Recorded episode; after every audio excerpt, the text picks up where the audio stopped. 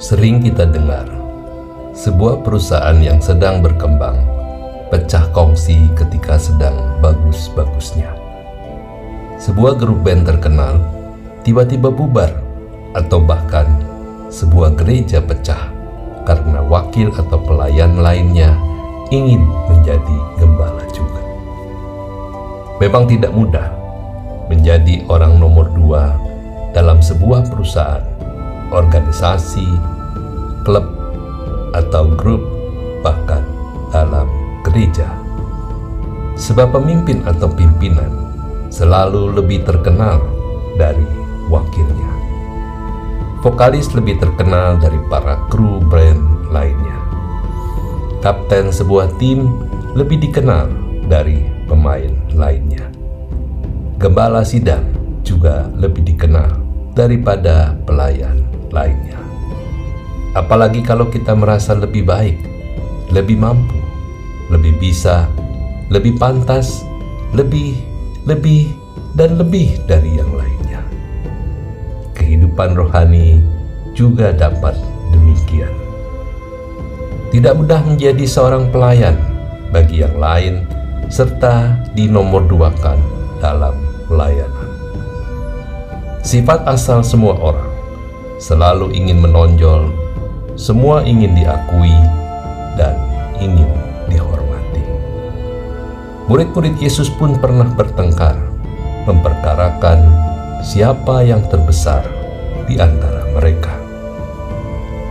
Dalam Lukas 9 ayat ke-46 dikatakan, maka timbullah pertengkaran di antara murid-murid Yesus tentang siapakah yang terbesar di antara mereka.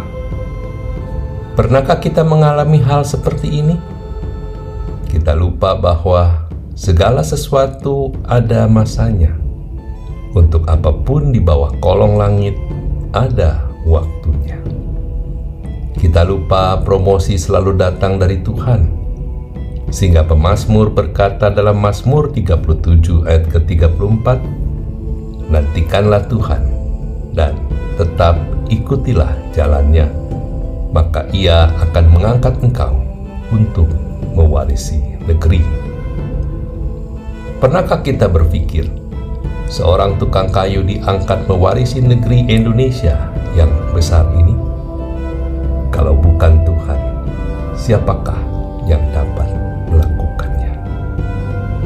Kerjakanlah bagian atau tanggung jawab kita sebaik-baiknya, maka Tuhan yang matanya mengawasi setiap orang akan mempromosikan kita pada waktunya. Ketika kita tidak atau belum berada di posisi nomor satu, bersyukur dan bersukacitalah. Inilah posisi terbaik yang Tuhan berikan saat ini.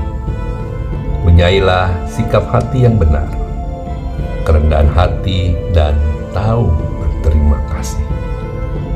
Tahukah kita apa yang dikatakan Tuhan untuk menjadi nomor satu dan terbesar? Matius 23 ayat 11 berkata, Barang siapa terbesar di antara kamu, hendaklah ia menjadi pelayanmu. Dengan kata lain, siapa yang mau menjadi terkenal, terbesar, pemimpin, punyailah dulu hati seorang pelayan, serta melayani dengan tulus hati.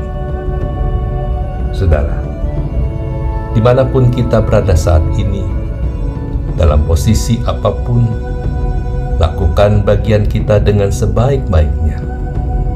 Tidak usah pikirkan tentang promosi, karena semuanya akan datang dengan sendirinya, sesuai dengan kerja keras, semangat, ketekunan, ketulusan, dan sikap hati yang benar pada waktunya.